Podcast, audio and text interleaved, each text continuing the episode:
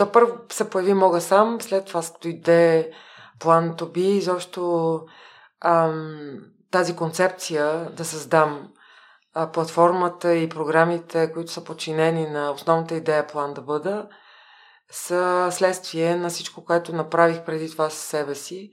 Фундацията е също ам, логичен резултат и някакси решение, което изобщо нямах, нямах никаква такава нито мечта, нито намерение да правя такова нещо.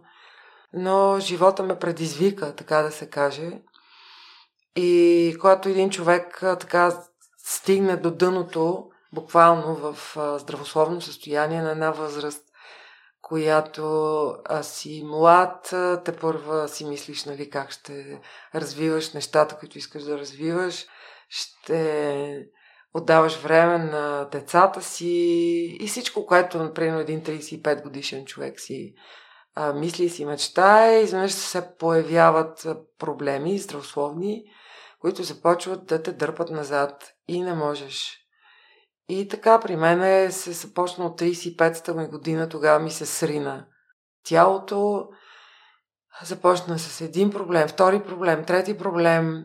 В рамките на 5 години по някакъв начин се опитвах да решавам проблемите си, а, а те имах чувството тогава, че хем постигах някакви добри резултати за себе си, хем също време разчиствайки цялата тая тиня, която бях създала в тялото си, те започваха да излизат и още, и още неща. И всъщност от 35-та си годишнина до 40-та, в рамките на тези 5 години, аз се здобих с 4 автоимунни диагнози. Тоест аз не съм си ги издобила, съм си ги така отгледала вътре в себе си. И точно когато се появи финалната диагноза, която най-много ме изплаши, защото тя така предричаше а, да се инвалидизирам и да седна в инвалидна количка много скоро. Ето тогава вече се стреснах, събудих се. Преди това беше така, ами то ще ми мине, аз тук правя някакви полезни неща.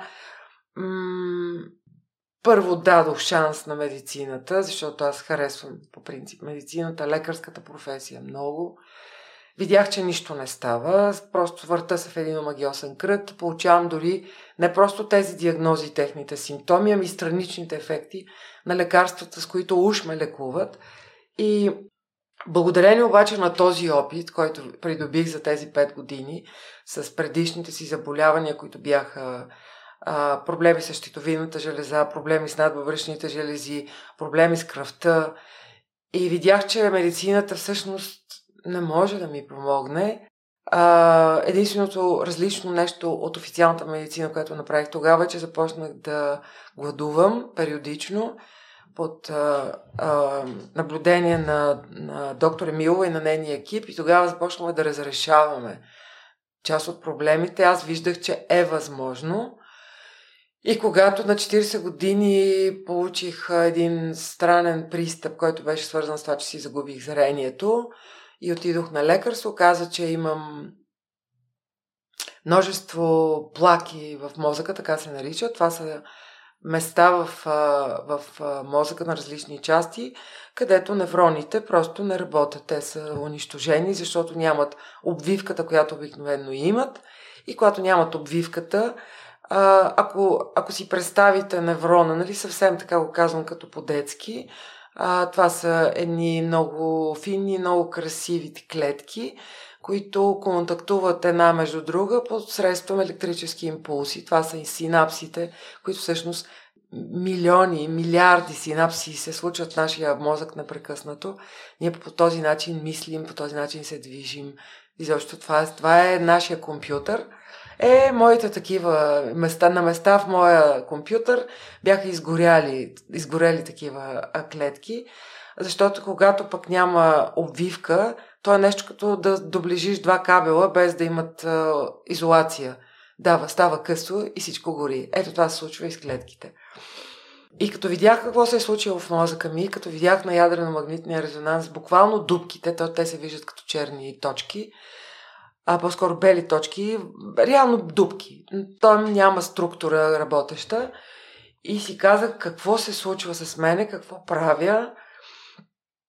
И така, а, за около 40 дни, след като ми поставиха диагнозата, след като направих още множество изследвания, здобих се с около 4-5 различни мнения на различни специалисти. Видях, че всички говорят странни неща, никой не казва нищо съществено, с изключение само единствено един мой лекар. А, за щастие, мой невролог. Имах късмета да попадна на човек, който ми каза много правилни неща тогава. Аз ги казвам непрекъснато и сега ще ги кажа, защото са много важни. И това много малко лекари изобщо го казват. Това, което тя ми каза, след като ми отдели около 2 часа да ми обясни какво е множествена склероза, какво прави медицината, какви са всички странични ефекти на това, което прави медицината, аз стоях, гледах, не, не, дори не помня всичко, което тя ми е казала, а, но слушах много внимателно и се надявах да запомня поне някаква част. В един момент тя ми каза, искам да ти кажа няколко важни неща. Първото важно нещо е, че тялото е твое и ти решаваш какво да правиш с него. Второто важно нещо е, че безсънието е лукс, който вече не можеш да си позволиш. И третото важно нещо е, че трябва да се научиш да бъдеш равна. Т.е. да, да постигна това емоционално равновесие. Т.е. да не бъда нали, във върховете на някаква еуфория, нали, и после да паднат директно на дъното на някаква мъка, скръп, гняв и каквото там може да те обземе в обратния спектър на емоциите. Просто научи се да бъдеш равна, т.е. да се доближаваш до средната линия. Запомняй ги тези неща, а, такова огромно е било желанието ми наистина да чуя от нея правилните работи и започнах с първото, защото то ми се виждаше така най-разбираемо тогава. Тоест, тялото е мое и аз решавам какво да правя с него. И това ми отвори буквално врата, прозорец, път, светлина. И аз реших, че ще започна да правя някакви неща и ще следвам интуицията си. Междувременно, когато на човек му се случват всякакви неща, слагаме скопи, а, не, винаги има едни мънички детайли, които ако не ги загубиш, ако се фокусираш върху тях, ако те ти влязат в ума, както тези три постулата, които ти казах, и още едно нещо, което се случи, един от ядрено-магнитните резонанси, които тогава направих, аз направих 4 в рамките на 40 дни, а, а, диагност, този лекар, който поставяше, разчиташе ядрено-магнитния резонанс, а, седна срещу мен с моята папка, погледна ми, каза ми какво вижда, че нали, диагнозата се потвърждава от това, което той вижда. И аз, докато си в такава ситуация, винаги сядаш някъде и очакваш някой да ти каже това не е вярно. Той каза, аз не мога нали, да, да кажа, че нямаш този проблем. Обаче искам да ти кажа нещо. Има едни хора, които аз познавам, със същата диагноза, множествена склероза, абе вика, ходят в Индия, правят някакви неща и се чувстват добре. Е, така ми го каза като от нищото. И това беше другия прозорец, който се отвори. И аз си казах, окей, добре, те не знаят какво да правят. Очевидно, дори да не го да правя веднага това, което правят по принцип, най-вероятно не е не е притеснително, мога да си дам малко време, да се успокоя и да взема решенията, които искам да взема за себе си. И така избягах. Отидох в Индия. Бях ходила в Индия преди 10 години преди това. Много ми хареса това място, изключително любопитно. Сблъскваш се с първо културата и с различните неща, които са там. Сблъскваш се с едни хилядолетия традиции, които някак си абе стоят като живи и ги усещаш. Много интересно преживяване и се сблъскваш с себе си. Защото когато попаднеш в среда, която е много различна от тази, която ти обикновено вирееш и съществуваш и живееш, тогава предизвикваш себе си и виждаш справяш ли се или не се справяш. Какво точно се, се случва? И така заминах за Индия. Нищо почти не знаех за Юрведа, но си казах, бе, това е на 1000, на 3000-5000 години. Очевидно мога да му се доверя, що не стигнал до днешните дни. То е някакси тествано във времето. И така отидох там без да знам абсолютно нищо, доста така изплашена, но с едно леко сърце, че аз слушам себе си, слушам интуицията си, сама взимам решения за себе си, което е много важно. И така започна. Четири години по-късно, много пъти ходих за тези четири години, а, 4 години по-късно попаднах на място, търсейки най-доброто място, което мога да намеря там. Попаднах на едно място, където а, много фокусирано лекуват хора с невродегенеративни заболявания с методите на Юрведа. Много чисто го третират, в смисъл чисто, т.е. прилагат Юрведа точно така, както трябва да бъде прилагана, без да я комерциализират и без да правят нещата така, че на нас да ни харесва, нали, дето отиваме там да се лекуваме, го правят така, както трябва да се направи. Беше ми много трудно, въпреки опита, който вече имах, да приема правилата на това място, да приема нещата, които се случват, да приема, че около мен ще има много хора с тази диагноза и те ще бъдат в... и те са в по-тежко състояние от мен. И защо много уроци, много уроци. И когато 4-5 години след като започнах, т.е. започнах 2008, някъде към 2012-13, усетих, че аз наистина се чувствам много добре. И наистина това има огромен смисъл във всички аспекти, в които бях започнала да работя. И си казах, абе това трябва да бъде споделено. Това трябва да се разкаже на хората. Не за друго, ми поне да знаят, че има и друг ход. Има и друг път, по който човек може да тръгне. И реших да го разкажа. На страница на списание Ева излезе един материал, който говореше, аз разказвах за себе си и за нещата, през които минавам. И след този материал, всъщност, колелото се завъртя и, и няма сила, която да го спре и до ден днешен. Така създадох фундация Мога сам.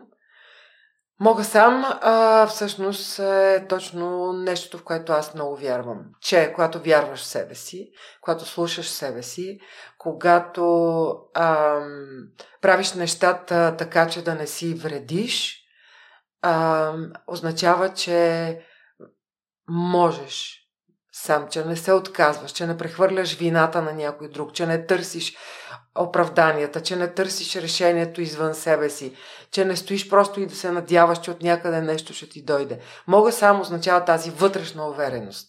Когато заимаш тази вътрешна увереност, тогава се появяват и подходящите хора, ситуации, обстоятелства, които да те водат през този път. Не казвам, че вървиш сам, напротив, не вървиш сам. Появяват се много, а, много подкрепа и много помощ от различни места, дори такива, които изобщо не си и подозирал, че могат да се случат. И така започна като така да го наречем нещо като движение. Мога сам. Мога сам от двете букви М и С, множествена склероза, ги трансформирах в Мога сам около мен застанаха приятели, самишленици, които всъщност ми помагаха. И толкова вече започна да набира скорост цялото това нещо. Оказа че много хора има, които имат този проблем или се страхуват да не се разболеят, че в един момент се принудих да регистрирам фундация Мога сам, защото а, трябва да има по дали, правилата на обществото и държавата, трябва да има така законова формулировка на дейността, а и така може, можеше да идва нали, тази подкрепа, която идваше приемно като финансови средства от хора, които искаха да ни помогнат. И така започна фундацията. Обяснявах много дълго време какво значи мога сам, защото, примерно, аз казвам мога сам, във Фейсбук се създават групи не мога сам, нали, което е, веднага виждаш някой, който реално просто се предава. Не мога само означава, че ти до такава степен се предаваш, че дори аз да се поява и да искам да ти помогна, ти няма да можеш да приемеш моята подкрепа, просто защото ти не вярваш, че можеш. Ако ти вярваш, че можеш, ще приемаш всички подаръци, които ти дава живота, нали, това, което се случва. Отваряш път, по който започваш да се движиш и по който срещаш различни неща, които те ти помагат. И така, и аз продължих обаче, аз си работя със себе си до ден днешен, то няма край. Нали? А, това е едно от нещата, които много искам да разберат хората, че тази, този начин на живот няма край. Начало има, много често е доста точно фиксирано, като при мен, но край няма. А, никога не съм казвала и никога няма да кажа, че аз съм се излекувала. А, да, се чувствам много добре, живея в абсолютен комфорт и мир с диагнозите си, те не се проявяват симптоматично, не ме тормозят, просто защото аз така знам как, как да ги държа латентни, спящи. През цялото време да не ги събуждам. И много добре знам всъщност как мога да се разболея качествено с 10 дни, което реално ми дава възможност да не го правя. Тоест, като разбереш кое те е разболяло, можеш много добре да обърнеш играта и просто да вкараш точно тези неща, които са те разболяли, като, като така се каже, козовите, които държиш в ръцете си и можеш да обърнеш играта. Трябва да ги питаш тях какво ме прави специална. Аз бих отговорила, че а, просто никога не се пестя, винаги давам 100% от себе си, когато работя с някой. Ако те трябва да станат в 4 часа, аз ще стана в 3,5. Ако те на коме ми а, са спали 16 часа, аз съм спала 8. Ако трябва да ги закарам някъде и да шофирам а, 200 км, за да ги прибера от точка Б, където трябва да финишират, просто аз съм там и ги чакам. Така че м- никога не се пестя, всичко давам от себе си. Защо? Доколкото знам е безвъзмезно Да, да, така е. И си имаш и бизнес, отделен бизнес, който отнема да, просто, малко част ти нерви. Да, пред, пред, така съм преценила. Нали? Всъщност на мен са ми помагали много хора. Това е нещото, което аз мога да направя и да си върна жеста към Вселената. А, защо го правя? Защото мога. Това е основната причина. Всъщност, нали, когато започнах да се занимавам с а, а, ултрабяганията, нямах никаква идея за какво става дума. Спомням си на първата трявна утра, на която Антония бяга 140 км в 4 часа сутринта, слизайки от хижа българка надолу към а, трявна, такава мъгла имаше, пътя беше толкова разбит, аз бях абсолютно сама, нямаше а, никаква видимост, слизах от колата да си светя с фенерчето на телефона, за да видя от къде да мина, за да не закъсам в някоя дупка. На първото възможно място, където имах обхват, се обадих на Славия Сенов, плачейки по телефона, да му обясна, че никога повече няма да правя такива неща, еле пак сама, по нощите, без да знам изобщо къде се намирам.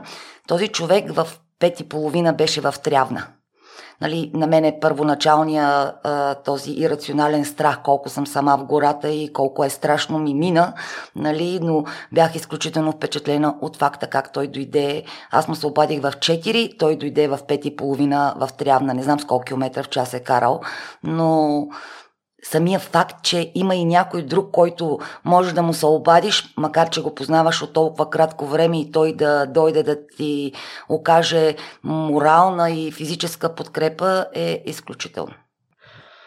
Това не го знаех за теб, Наталия, така че допълнително будиш възхищение.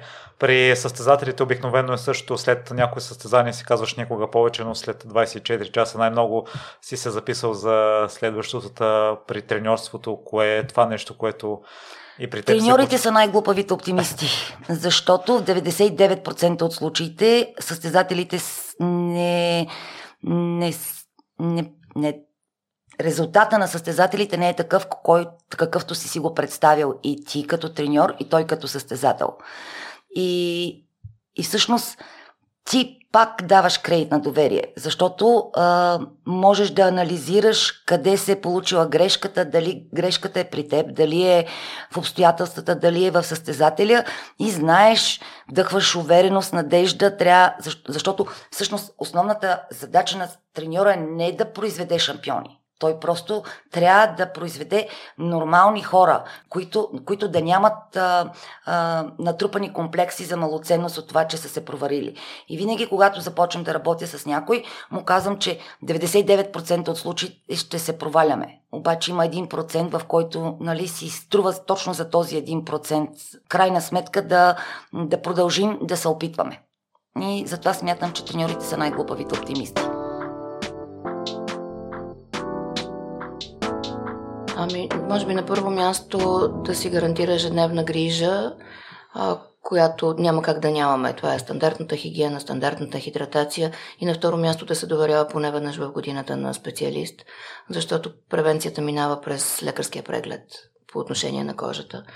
Разбира се, тук не говорим за, за състояние като екземи на кожата или нещо подобно. Аз говоря предимно за профилактиката на рак на кожата, за което по-нататък може да говорим малко по-задълбочено.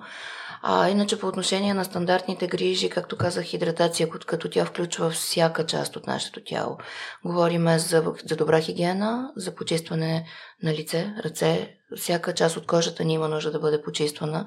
Може би не, не съвсем ежедневно, както е при бебетата, може да не е всеки ден, но, но е важно да се случва, защото замърсяващия свят не е много благоприятен към нас, околната среда. А, и на второ място вече това, което казах и в началото, хидратация.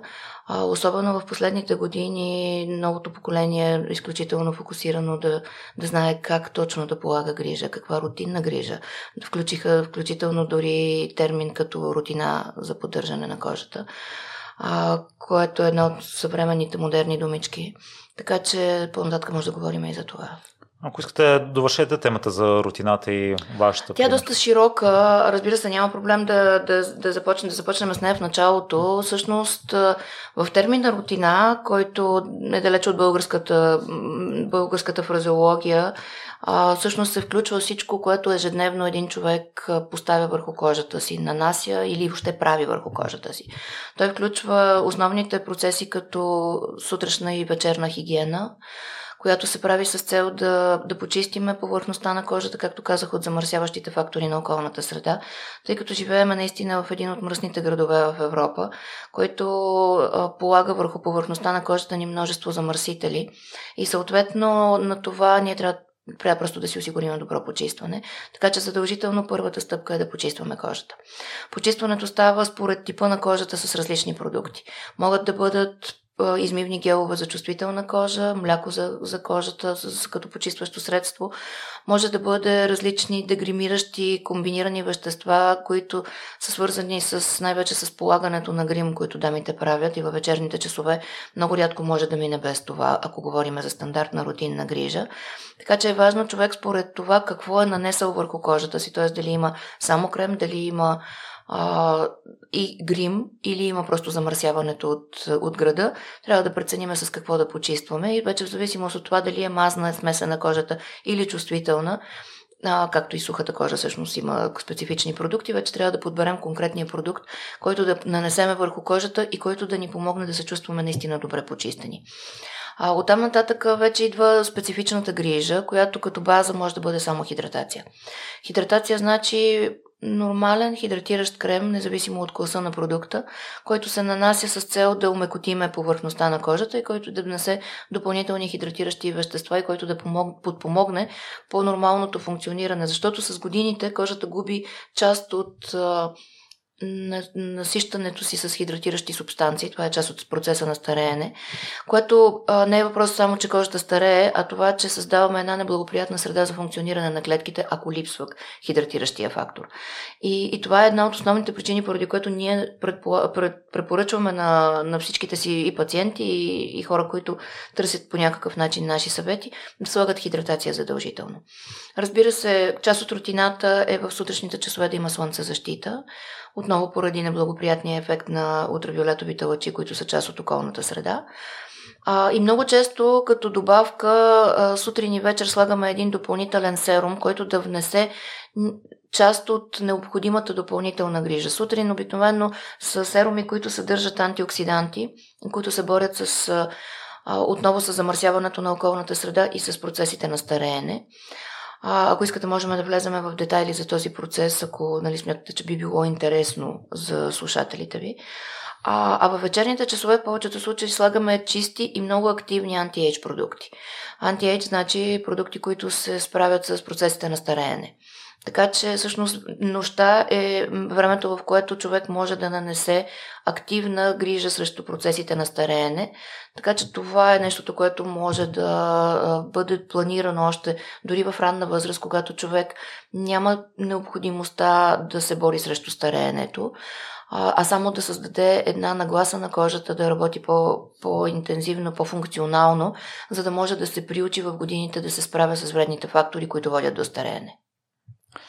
Ако искате за слънце защитния крем, тъй като ако не се лъжа в вашия интервюто споделите, че това е основния анти-ейдж продукт, който mm-hmm. може да се използва и в кои части на годината е хубаво да се използва или целогодишно, тъй като преди време гостува доктор Галина Петрова и направихме епизод с нея за очното здраве и мен ме очуди, че слънчевите очила също заради лъчите е хубаво да ги носим целогодишно. Да, абсолютно така. А, всъщност по аналогия на това в повечето случаи по отношение на кожата също се налага веднъж цяла година да се прилага слънцезащитен крем. Зависи, разбира се, в много голяма степен от това къде живее човек, т.е. на каква надморска височина, при какво замърсяване на града, което определя и фона на ултравиолетовите лъчи. Освен това, колко часове в годината изкарва на слънце.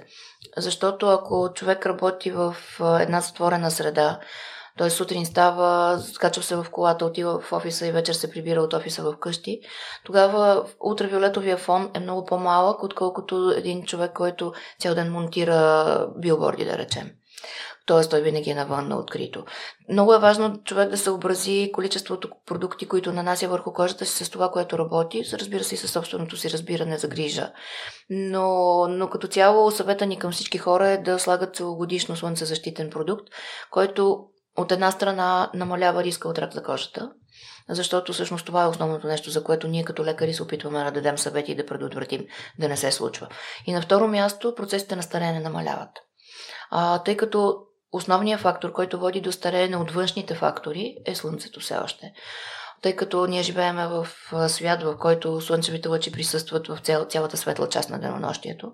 И независимо дали новите проучвания показват, че независимо дали сме изцяло вътре или сме навън, има ли слънчева светлина, т.е. само ако не сме на напълно изкуствена светлина, а, то имаме ултравиолетови лъчи през цялото време.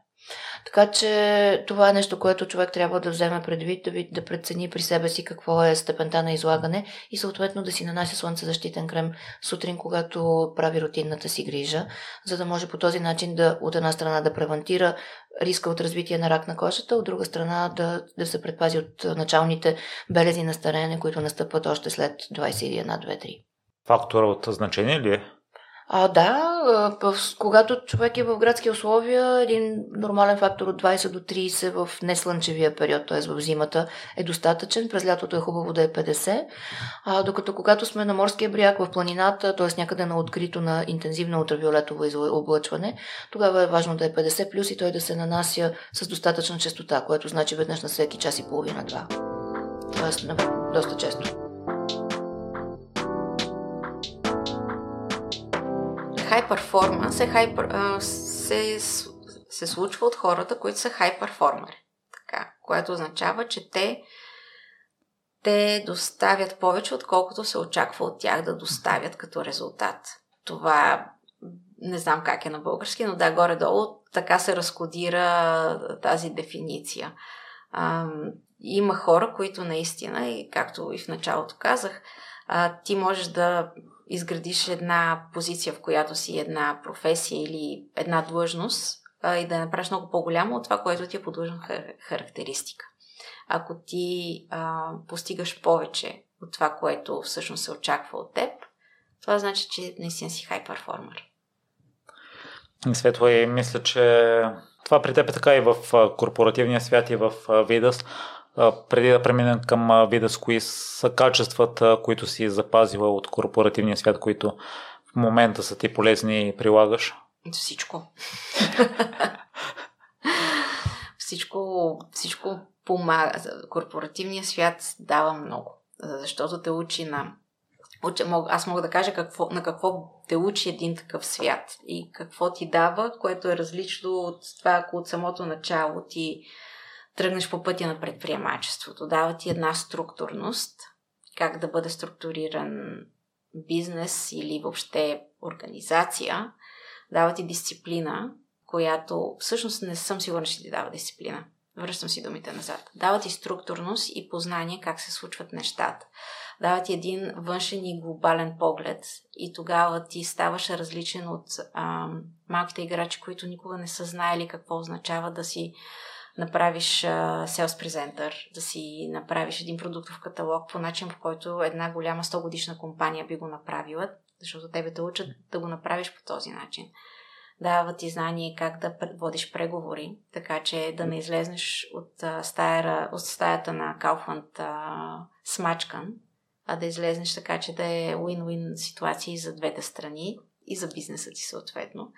А, учи как да работиш с хора и някакси това е в позиция, в която а, ти можеш да се учиш на чуж гръб, буквално. Което, нали, малко гадно звучи, а, но е така. Ти учиш на чуж гръб а, и, и е само за въпрос на време и на личност, какъв, каква личност и дали тези знания би ги оценил и би ги приложил в последствие и за напред за нещо, което пък е лично твое. Разказвал си за историята, че сте си направили план, седнали сте на, пред екселската таблица с съпруга ти и сте установили, че 3 години може да, да изкарате с спестяванията и с неговата заплата, но ме ми е любопитно за коража, който се изисква от вас да вземете такова смело решение и да тръгнете в бизнес, който го започвате от нулата. Ами ти в един момент нямаш просто избор. Ти, ако, ако не направиш, не, не предприемеш ти първата стъпка, те обстоятелствата те принуждават да я, да я направиш тази стъпка. А, ние тогава просто нямахме вече полезен ход, защото опцията беше аз да тръгна вече от България. Нали, защото в големите компании, когато вземаш една позиция, ти я вземаш не повече от 3-4 години, след което трябва да се преместиш към друга позиция. Когато бях в България на тази позиция, аз вече нямах какво друго повече да правя и да продължавам да бъда в България. Трябваше да излезна. Което означаваше да взема децата и съпруга ми, който имаше собствен бизнес и да тръгнем на ново място, където те първа всеки трябваше сам да си намери мястото. Децата в ново училище, съпруга с нова работа и аз те първа нови колеги и нова среда. А, така че ние просто взехме решението, че е време а, да направим нещо свое. А и нали, то екселската таблица е важна в случая, защото от друга страна, ако нямахме избор, ако Ангел нямаше рекламата агенция, която да бъде вече на този етап доста успешна и растяща като бизнес, ние нямаше да имаме друг избор, освен просто да си намеря работа наистина и да, да, да приема работа извън България. И отново до някъде външната намеса децата ти си искали нещо за пиене, освен на вода и не е имало други продукти на пазара. А Свето, добре тогава в този момент не ти ли е минала, не ти ли е минала мисълта, аз вече успях в живота, стигнах върха в корпоративния свят, имам три деца, имам здрава връзка с съпруга си. В България водиме хубав живот. Ангел има рекламна агенция, която се развива добре. Дай да се наслаждавам на живота. За какво да си причинявам допълнителни проблеми. Да, това е.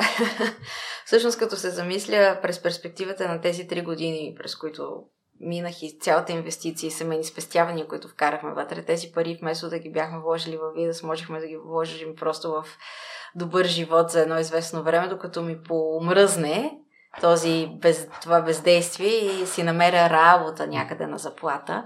А, но това не съм аз. Аз не мога да... В крайна сметка, ако си наясно какъв човек си, а аз определено вярвам, че съм наясно какъв човек съм, знам, че няма да издържа и един месец а, да бездействам и да нямам нещо, което да, ми, да ме кара да се чувствам стойностна. А, то това всъщност въжи за всеки човек. Ти, нали, дали, ако, ако не намираш смисъл в, в твоето битие, много трудно намираш мотивация да продължаваш да съществуваш. А, а пък аз определено имах амби... имам амбицията да, да предавам стойност, а и да бъда добър пример за децата си. Така че, да, това, това беше и мотива да, да започна Видас. И, и да, продължаваме, продължаваме да инвестираме в, в Видас, защото пък а, да, старта е много труден. Периода, в който го стартирахме е такъв, който нямаше как да предвидим, че ще е толкова труден. А, но пък а, когато видиш обратната връзка от хората и когато видиш лоялните клиенти и, и, то не само в България, започваш вече да... Това вече ти дава сили наистина. И кажеш, окей, тук има нещо голямо, тук сме много на прав път. Така че давай да продължим още да видим докъде ще го докараме.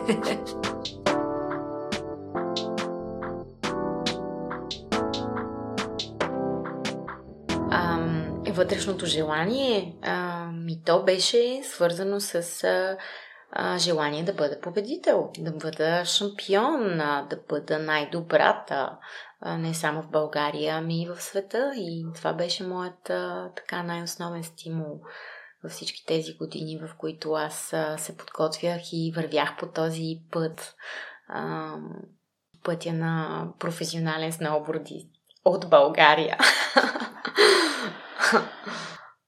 Да, това е го приемно. Има ли други причини всъщност, които са те водили, които са по-дълбоки, не са и това, че казваш, че искаш да печелиш и в цял свят всъщност да прикрива основните причини? Ами, по-дълбоките причини, те винаги може да се открият. Ако човек а, така се задълбае във въпроса защо го правя това, което го прави и защо искам да съм първи, да съм най-добър. И а, може би а, те се коренят а, някъде назад в детството, а, свързани се с спомени, в които аз а, съм била по-добра от другите в нещо и съм се чувствала добре, уверена, щастлива. Може би в желанието да преповторя това усещане съм имала винаги този стремеж да работя, за да бъда най-добра. Който стремеж, между другото, остава и до днес, извън а, състезателната писта. И като дете, основно в спорта си или само в спорта си намирала това удовлетворение?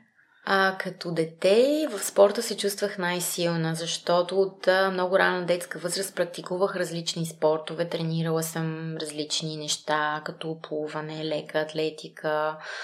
А, Чувствах се добре, силна, уверена в физическите си възможности. Много рано се научих да карам уиндсърф, скейтборд.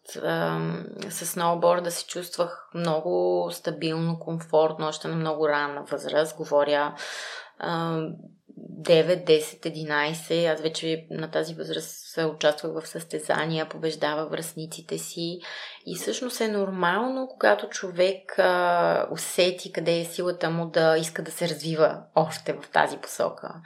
А, така че при мен а, просто такава беше ситуацията. А, исках да свиря и на пиано, но много бързо разбрах, че а, нямам нито един музикален кокъл в себе си, просто няма да се получи с музиката, а, така че бързо се преориентирах.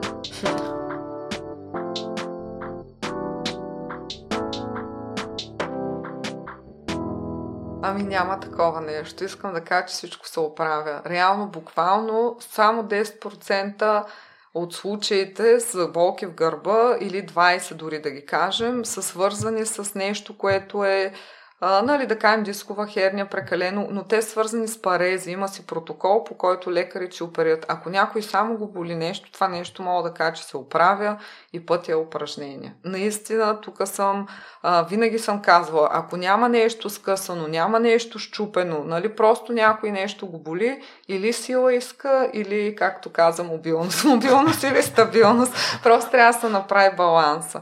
И в случая винаги ще се оправи. Човек, ако има желание, търси начини, започне, активира се себе си. Не е нужно да живее в болка. Аз знам какво аз с главоболи и други неща съм имала, но ако човек живее в болка, той не е а, как да кажа, не може да даде всичко от себе си, не е функционален нито за близките си, нито за семейството си, не е щастлив.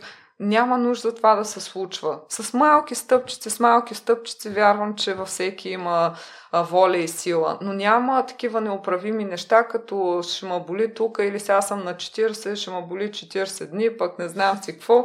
А, нещата много се промениха и в физиотерапията, и в медицината. Толкова са напреднали, че въобще дори а, аз някой път не мога да си представя колко са напреднали, какви неща може да направиме без да без да знаеме, че смисъл резултатите някой път са вау, нали?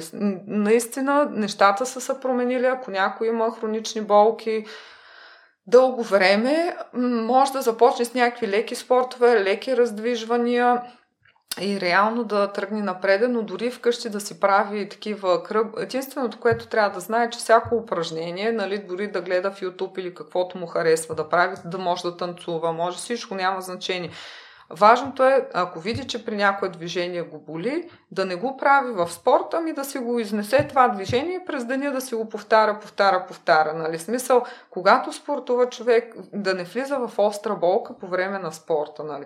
Това е за, за здраве и така, за хоби, когато спортува. Но няма нещо, което да не може да се оправи стига да не е щупено и скъсано, пак казвам. Това ми е единствения лимит. Оттам нататък няма лимити. А то щупенето и скъсването след известно време. Пак се оправя, да, но там ще иска нали, операция или обездвижване, а при другите неща директно си действаме, нали, и така. Просто това е. Даже, нали, аз това казвам, едно щупено бедро за 40 дена, 2 месеца зараства. Това е бедрена кост, а някой, че не е хубаво мускул, че го боляло, ще се мъчи тук две години. Това е направо безобразие. За мен наистина е така. Нали, смисъл, нека да си представят хората. Щупени ребра, щупени кости, има такива тежки травми, катастрофи, изпотрошени, възстановяват се там, даже и за една година някои, за 6 месеца, щупени тазове, вече даже много бързо. Аз даже имаш един колездач, щупен таз, веднага отишъл, ма той веднага го взели за един час, пирони след две седмици караше колело планински колездач.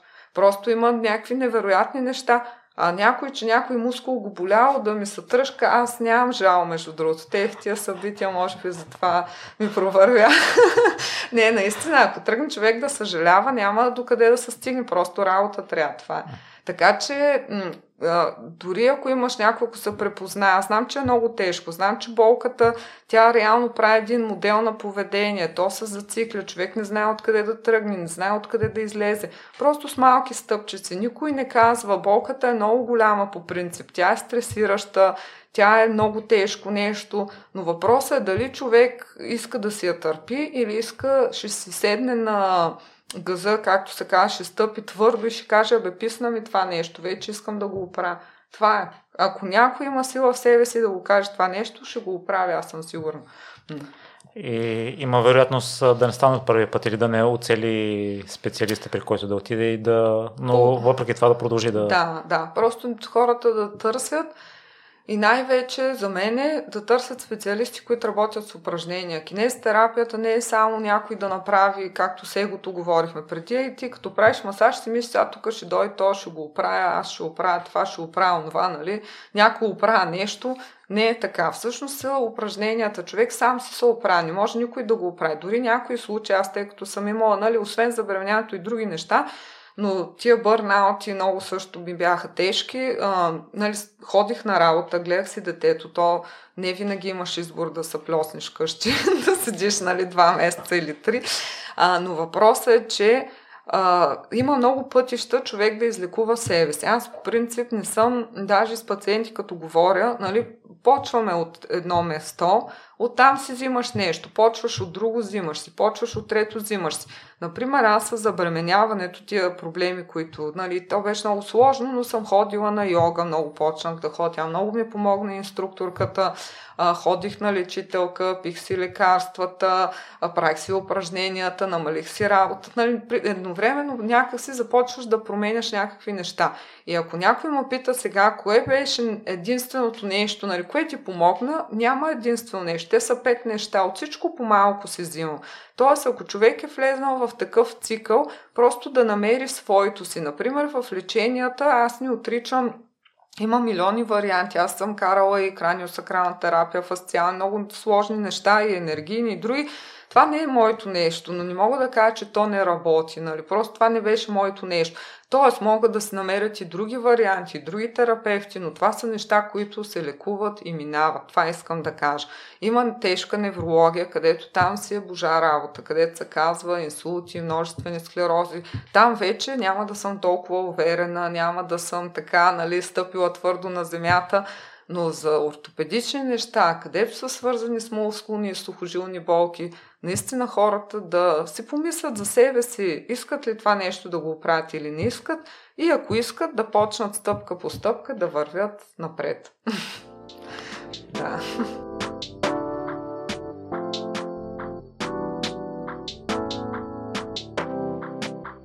Баща ми, майка ми, Бог да ги прости, двамата така обичаха футбол, особено баща ми. И а, никога не е било това проблем. Аз още от дете играех непрекъснато навънка, само футбол. Ние тогава нямахме много други възможности, но пак казвам едно великолепно и прекрасно детство, с много деца, с възможности да си играе. Къде ли ни играехме? По улици, по градинки, по дворове и така нататък.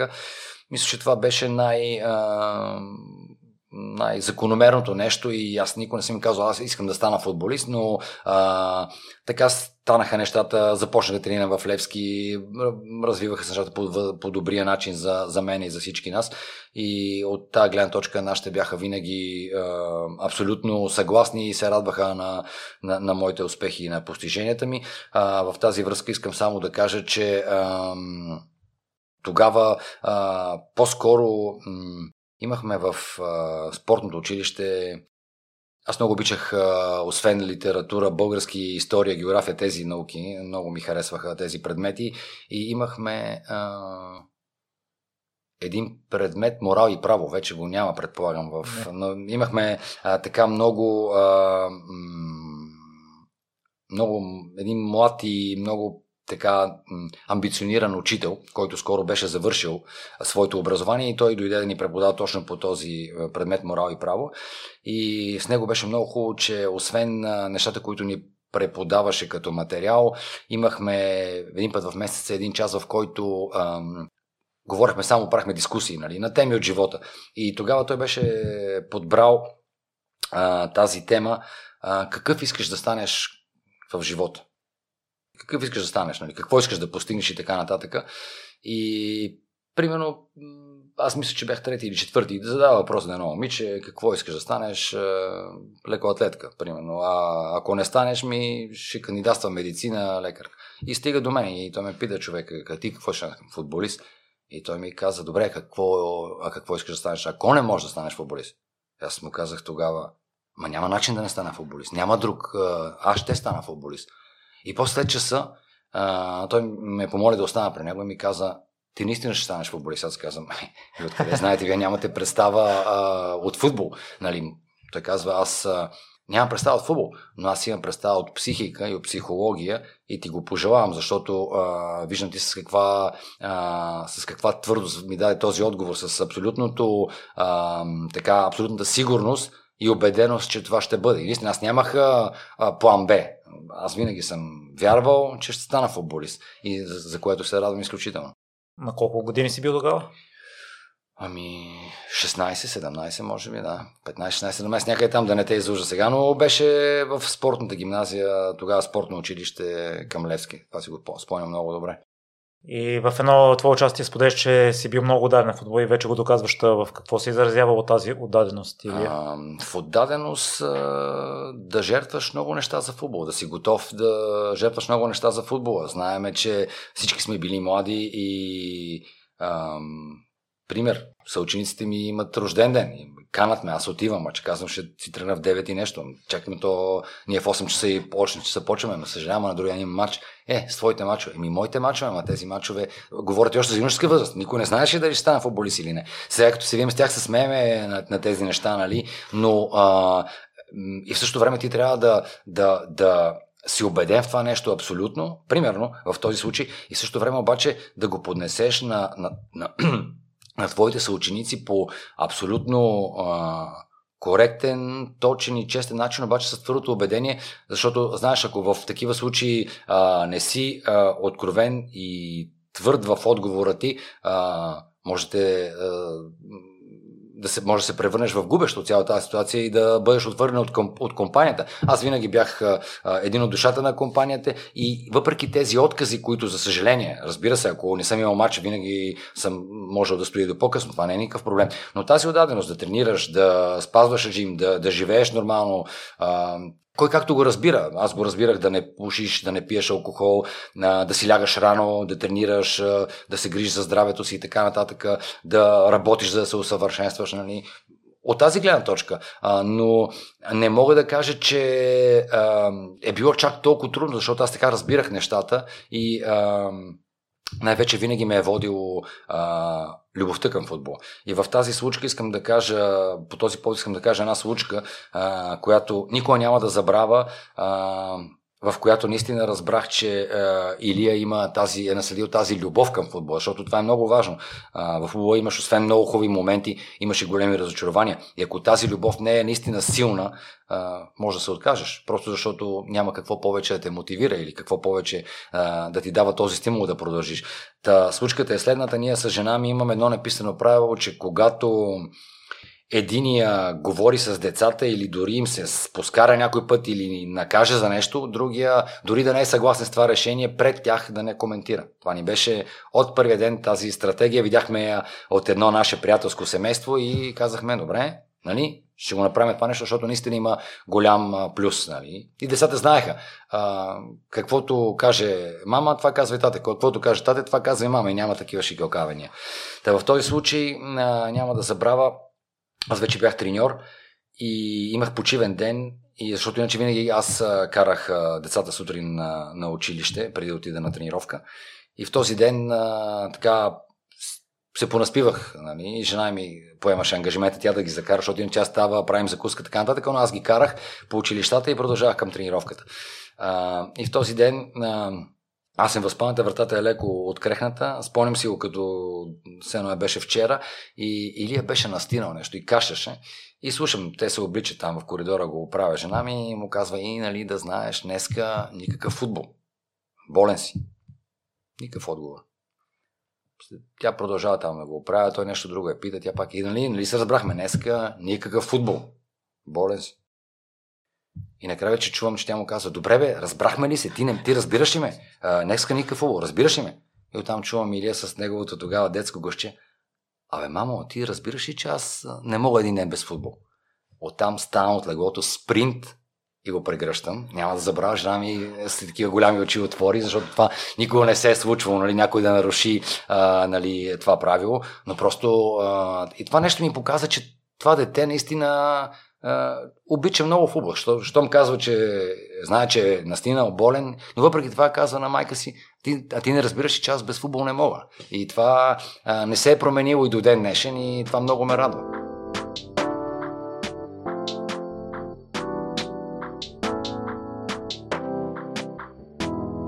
Аз самата а, реагирах на някои реплики на моя професор едно време. А, нали, това е професор Валдо Бернаскони в Швейцария. Той ми е и личният терапевт. А, и, и си казвах, той говори за някой друг.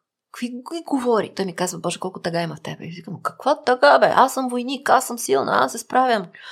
После ми казваше, кого мразиш? Аз, а, не, аз не познавам такова чувство, не, аз съм човек добър, аз Една книжна представа, такава наивна, идеалистична за себе си. А, така че, м- или пък си спомням един от другите ни преподаватели, Франко Казарин, който а, на едно преживяване, подчинение, аз съм в краката му като просик и трябва да се помоля. И понеже съм била дълги години на сцена и си казвам, ах, кой, аз ли няма да го докарам? И тръгват и сълзи. И той ме поглежда и казва, Мадлен, това е най-виртуозното на ушким, което съм виждал. Супер си добра! Обаче е като че ли. Не си автентична. Не е твоето. Това не е мадленската тъга. Тя не е по-мадленчена, тя е най-изиграна. Тя е чудесно, виртуозно изимитирана. И, и така бавно и полека терапевта те завръща към онова, което се нарича автентичното твое себе си, да се свържеш. Защото много неща, които смяташ, че ги нямаш у себе си, всъщност ги имаш, но ти не си свързан с тях. И после вече в терапията започваш да... Първо се съпротивляваш и казваш, ах, то си говори за някой друг, нали? Какви ги говори той, а, а, това не е верно. Нали? Той иска да ми вмени проблем. Даже той иска да ми вмени, че имам проблем, защото аз съм убедена, че го нямам този проблем. И бавно и полека после започваш да разбираш, че всъщност той с много добронамереност ти е казвал не най-приятни за чуване неща, а, които има смисъл обаче да бъдат допуснати. Дори в началото да а, не ги вярваш, да си кажеш, бе, чакай да видя да не би пък. Да. Защото тогава започваш постепенно си кажеш, мале, и верно. Той, както Лиз Бурбова в книгата си Пете травми, накрая пише сега, като я прочетете първия път, ще видите всичките си познати вътре. Като я прочетете втория път, ще почне да ви мирише, че и за вас е написано. А на третия път ще си кажете, леле, аз съм описан идеално тук. Да, Мадлена, като приоритет, къде смяташ, че трябва да е работата с терапевт? Винаги, навсякъде. Винаги навсякъде. А, ако един човек иска да си направи най-големия подарък, е добре е да тръгне по този път. Това е пътя на порастването, на отварянето на очите за истините. Това е път на освобождаване. Това е про- просветление. Просветление в най-буквалния смисъл. Не, не влагам никакви там ам, магични и какви ли още не макар че магия, знаеш какво значи? Магия означава въображение. Нали? Имагинаре, имаджинаре, имаджинейшън.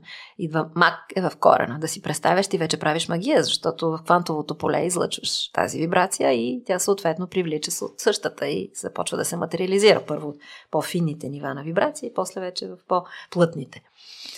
Така че бабини деветини отдавна не съществуват. Науката започна да нагледява нещата, на които преди казвахме не е реално, защото не можем да го видим, да го пипнем и да го помиришем. А всъщност то е напълно реално, но ние нямаме сетива за него. А, така че м- винаги има нужда от терапия. Този процес е оздравителен, ощастливяващ, просветителен, а, спасителен. Планетата би била по-добро място за живеене. Ако можеха, сега казвам нещо, което е за мен нещо толкова естествено, много хора ще решат, че е твърде, как да кажа, помпозно звучи. Ако можеха всички хора да тръгнат на терапия, нито войни щеше да има в тази версия, което ние сме изключително глупави човеците. Два пъти сапиенс. Уж претендираме да сме два пъти знаещи. Най-глупавото същество е. Защото позволяваме на властовата невроза да ни ръководи, а не на мъдрата ни душа.